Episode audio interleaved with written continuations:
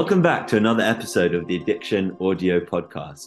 My name is Ben Scher, and I'm delighted to be here today with Associate Professor um, from the University of New South Wales, um, Rebecca McKetin. Welcome. Thanks, Ben. It's lovely to be here today. Um, so today, Rebecca will be speaking to us about her new paper, which has um, just been published in the Addiction Journal, with a title called "How Does a Family History of Psychosis influence the risk of methamphetamine related psychotic symptoms, evidence from longitudinal panel data. So just to start, what was the what was the aim of um, of this research? What did you and your team set out to find? Well, Ben, what we were hoping to find out is whether having a family history of psychosis influences your risk of having methamphetamine related psychotic symptoms. And the background to this is that methamphetamine. It's a strong stimulant drug. And we know from history that in people who take it very heavily, like a run over a period of a few days, can experience a paranoid type psychosis. So they have symptoms of feeling like people are out to get them or persecuting them, and they may have hallucinations and delusions. And this phenomenon is quite well documented. But anecdotally, a lot of people will say, you only get this if you're already mad to start with if I can put it really bluntly. And so the idea is that a lot of people are using this drug and they don't see themselves at risk for this phenomenon. But what we've seen in our previous research is that a lot of people who report these symptoms of paranoia, they actually have no family history of psychosis. So it begs the question is it actually the case that having a family history of psychosis, having a mother or a father or a grandfather or a grandparent or an aunt or a sister with schizophrenia or another major psychotic disorder, is that necessary? Do you need that predisposing risk in order to have methamphetamine related psychosis? And what we wanted to do was test three different possible scenarios that, in my mind, were quite important to understand for public health. And the first is the idea that you have to have this predisposition. And that would be handy for people who use the drug who didn't have any vulnerability because they could do so without any additional risk of this psychotic symptom phenomenon. And we could say, okay, let's focus all of our resources on the people with the risk, and then it would make it much easier to um, address the problem. The second possible scenario, which I actually believed was probably more likely, is that both the drug and the family history were jointly contributing to the risk. In other words, anybody who uses the drug might be at risk. Um, and having a family history is also a risk factor. So we might see the addition of those two things coming into play. The third possible scenario, which I think was the most likely, is that methamphetamine use will increase your risk of psychotic symptoms but more so if you have a vulnerability. And that kind of is intuitively sensible. You think, yeah, okay, we're all at some risk, but people with a family history might be at a particularly high risk. And so those were the three different scenarios that we wanted to test with our data. Okay, fascinating. And um, just going back a step, what is the current context in Australia around um, methamphetamine use and then um, kind of presentations of these psychotic episodes. Is it a big public health issue? Is this something that's very prevalent um, in society? The methamphetamine is actually very prevalent and perhaps a lot more so in places like Australia and in Australasia and Asia than in the UK. Uh, we've also seen an increase in methamphetamine use in other parts of the world, including in mainland Europe uh, in Scandinavia, they've got quite a long history of use as well. Uh, we've seen an expansion of use to Africa, uh, the Middle East, uh, and in Central America. It's had a long standing history in the US. So, this is a drug which is quite prevalent. In fact, it's estimated that there are 7.4 million people worldwide who would have what we quaintly term a methamphetamine use disorder. So, some form of problematic level of use. So it's actually quite a highly prevalent drug. It's also increased and changed in the way in which it's been used, and that's been associated with significant public health problems, one of which is methamphetamine psychosis. And that's been correlated with an increase in the use of high purity methamphetamine or crystal meth or ice. And this expansion to different regions of the world. I think that the psychosis that we see with methamphetamine use is typically transient, but it's probably the hallmark public health problem associated with methamphetamine use. It's something that we see much more with methamphetamine use. We tend not to see it with opioid use, for example. It's something that sets stimulant drugs and particularly methamphetamine apart from a lot of other drug problems. And it's particularly problematic in a public health sense because when people experience methamphetamine related psychosis, while it might be short lived, often can be quite intense. And people get quite agitated. And when they front up at the uh, emergency mental health services, so the emergency department, or they get taken there by the police or the ambulance, they're quite unruly and difficult to manage, and they have quite a disproportionate impact on frontline services for this reason. There's also not a lot of effective treatments in that if you have a long term psychotic disorder, you would get prescribed antipsychotic medication. With a short term psychosis like this, which for the most part isn't there, it just comes and goes, people tend to end up in acute care services, really high burden, high intensive services for a short period of time. Once the psychotic symptoms have subsided, which might only take hours in some people and other people a few days, they get released because they're no longer experiencing this paranoia, this paranoid psychosis. However, they don't go into drug treatment or get any other care. So they go back out, they use methamphetamine again because most of them at this who are experiencing these types of problems are using at quite high levels. Uh, and then they experience a psychosis again and they come back in. So there's a bit of a revolving door phenomenon. And it's quite frustrating for the people in the frontline services that they're dealing with this perpetual problem, which is very hard to manage. Uh, and there aren't a lot of systematic uh, treatments put in place to try and reduce or reduce the risk that these people have.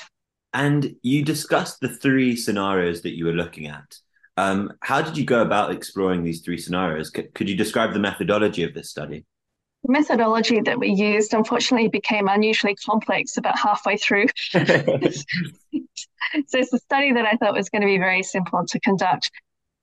What we did was we used some data that we had to hand from a previous randomized controlled trial.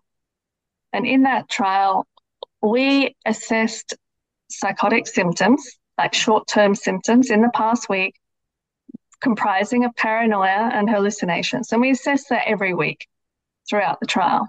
And we were also assessing methamphetamine use throughout the trial. And we assessed a whole lot of other things, including polysubstance use, because it was a clinical trial. And at the start, we took a family history, a self reported family history of psychotic disorders. So we knew at the start if people had a, family member, um, either a sister, brother, mother, father, auntie or uncle or grandparents, so extended family history, who had schizophrenia or another primary psychotic disorder. We didn't include drug induced psychosis. So, what we did was in this whole sample, we looked at, you could say, the correlation between weeks when someone was using methamphetamine and when they had psychotic symptoms. And there's quite a clear relationship there. During the weeks when they're using it, they're at just over double the risk of having a psychotic symptom in that week. And then we looked at how that changed by whether or not someone had the family history.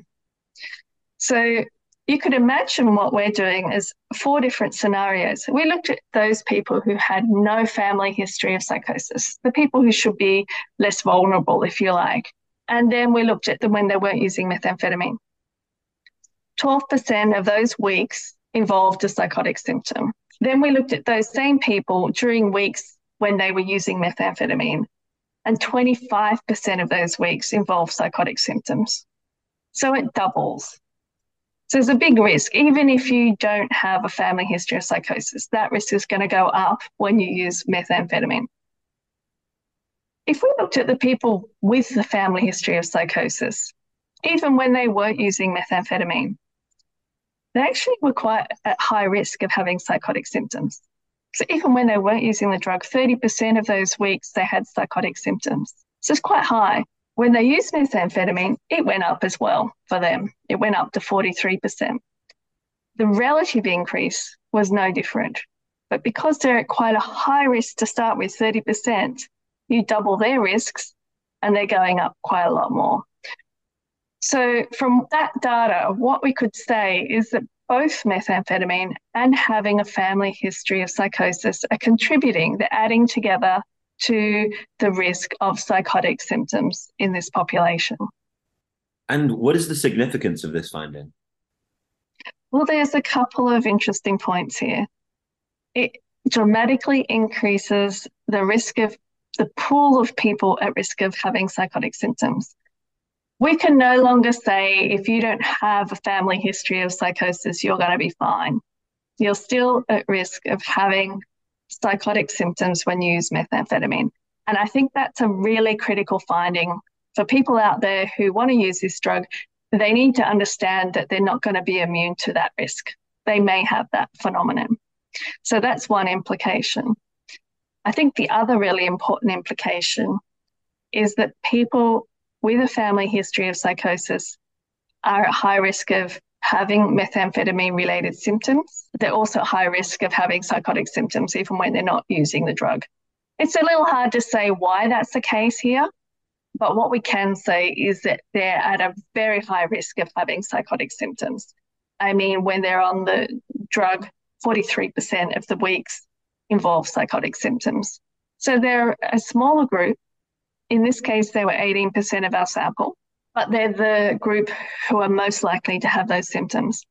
So we need to be really targeting those people to intervene around their psychosis because it's they're a really high risk group. So that was actually going to be my next question. Do you think there are any um, clinical implications from from these findings in relation to treatment or in relation to prevention, just for healthcare providers more generally? So the twofold implication is that we need to target methamphetamine use as a risk factor for psychosis, regardless of whether have people have a history of psychosis in their family. The other one is that we need to be looking at people who do have a family history of psychosis at being a very high risk of having psychotic symptoms. And I think in that case, you probably want to be looking more toward interventions around psychosis. We know from other research, not from our research, but from other research, that people with a family history of psychosis who have that vulnerability are at much higher risk of transitioning to schizophrenia. And the fact that we're seeing a high prevalence of psychotic symptoms in this little subgroup suggests to me that we need to be looking at them as a group that needs early intervention for psychosis. Fascinating. And so this research was conducted um, the data was drawn from Melbourne and Geelong.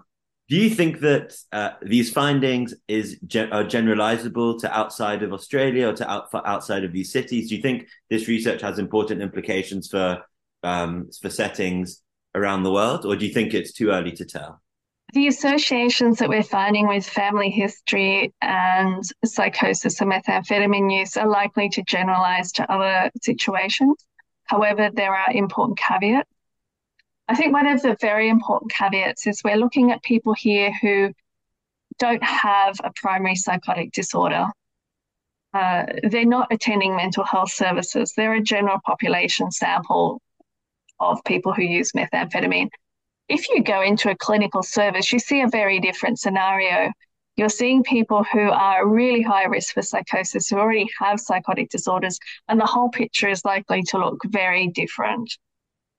The other thing to be aware of is the people in our sample were seeking help to reduce their methamphetamine use. Most of them were using every day. They're injecting or smoking several times a day, very high levels of use.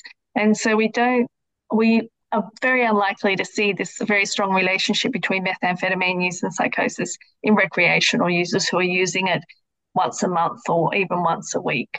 And from what from what we knew previously before this study, um, were the findings of this study surprising to you? Was this is this a is this something that you weren't expecting?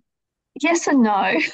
it very much fits with what we've seen in other research and it explains what we've been seeing in other research. And there's a twofold picture that on the one hand, we see people who are out in the community using this drug and they tell you that when they use heavily that they become paranoid and then they come down off the drug and then they're okay again so it's a short-term transient psychosis. And that's i think what we're seeing with people who don't have that family history of psychosis. It's a it's a pretty contained phenomenon um, and they're generally at lower risk. The other thing that we see is in services uh, clinical services when you are dealing with high risk people is that you are seeing more prolonged symptoms of psychosis, symptoms that of psychosis that persist well beyond methamphetamine use.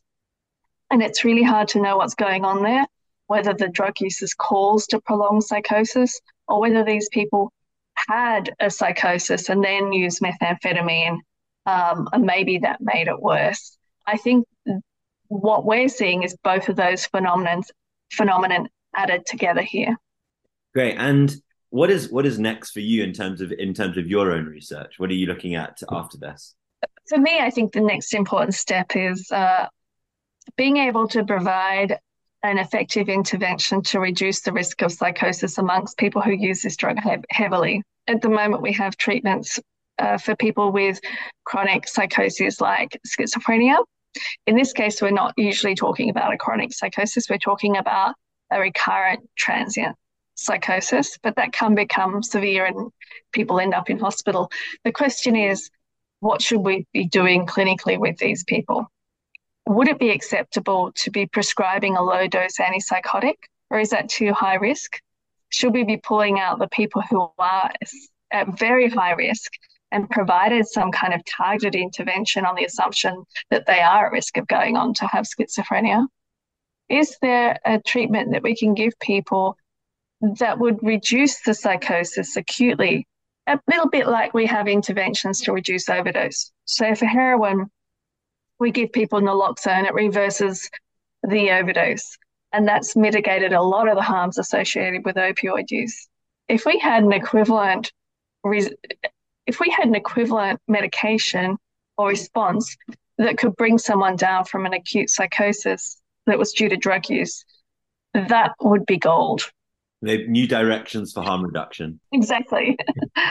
Great. Well, Dr. McKetin, thank you so much for joining us today. And for those who tuned in, you can find Dr. McKetin's paper at the Addiction Journal. Thank you very much, Ben.